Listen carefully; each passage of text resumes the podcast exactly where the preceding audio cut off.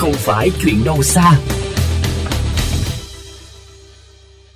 Thưa các bạn, các doanh nghiệp dịch vụ ăn uống phải duy trì hình thức bán mang về trong giai đoạn này. Xu hướng chuyển đổi phục vụ khách hàng trực tuyến tiếp tục nở rộ trong tương lai gia tăng lo ngại về gánh nặng môi trường và thói quen giảm thiểu rác thải nhựa, ni lông của người dân vừa nhen nhóm lại bị xóa bỏ. Dù chỉ được mở bán mang về, các cửa hàng trà sữa trên đường Thanh Niên, Hà Nội luôn trong tình trạng cháy hàng.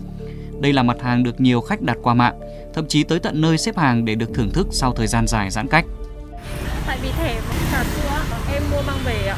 Em nghĩ là chắc là cũng sẽ nhiều hơn cũng có thể gọi là tiện tại vì không phải là lúc nào mình cũng kiểu sẵn cốc hay là ấy để mình mang đi được ấy.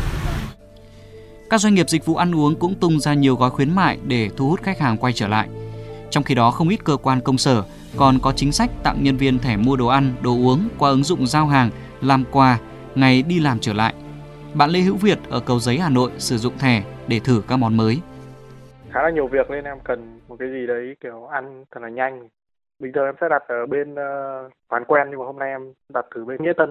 Vì đây là quán mới nên đóng gói rất là cẩn thận. Cũng là một hình thức để PR sản phẩm. Nó có một cái ờ, hộp nhựa riêng đựng nước, một túi bóng riêng để đựng bún và nhân, một túi bóng riêng để đựng rau, gia vị, cộng đũa và thìa thôi. Trung bình một đơn hàng giao đồ ăn mang về có ít nhất 5 chất thải nhựa rắn.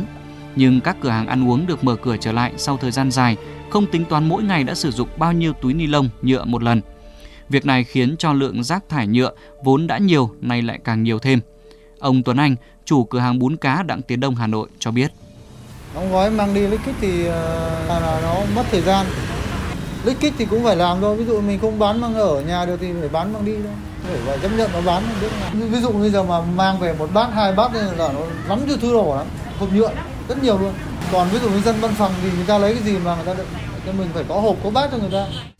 Trước khi bước vào làn sóng dịch thứ tư, có đến 75% người dân sống ở thành phố Hồ Chí Minh và Hà Nội sử dụng dịch vụ ăn uống trực tuyến.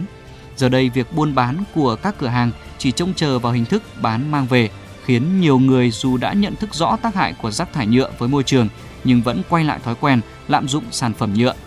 Giáo sư tiến sĩ Đặng Kim Chi, nguyên phó viện trưởng Viện Khoa học và Công nghệ Môi trường nhận định. Đúng là cũng có một vài những cái hoạt động về bảo vệ môi trường trước cái vấn đề diễn biến phức tạp của dịch Covid bị ảnh hưởng. Một số những cái hoạt động thân thiện môi trường trong các trường học, trong các cái tổ chức thanh niên, phụ nữ, vân vân cũng đã bị dừng lại. Các cơ quan chính quyền địa phương và ngay cả trong các cái cơ quan mà tuyên truyền nhắc nhở cũng quan tâm đến vấn đề rác thải, vấn đề môi trường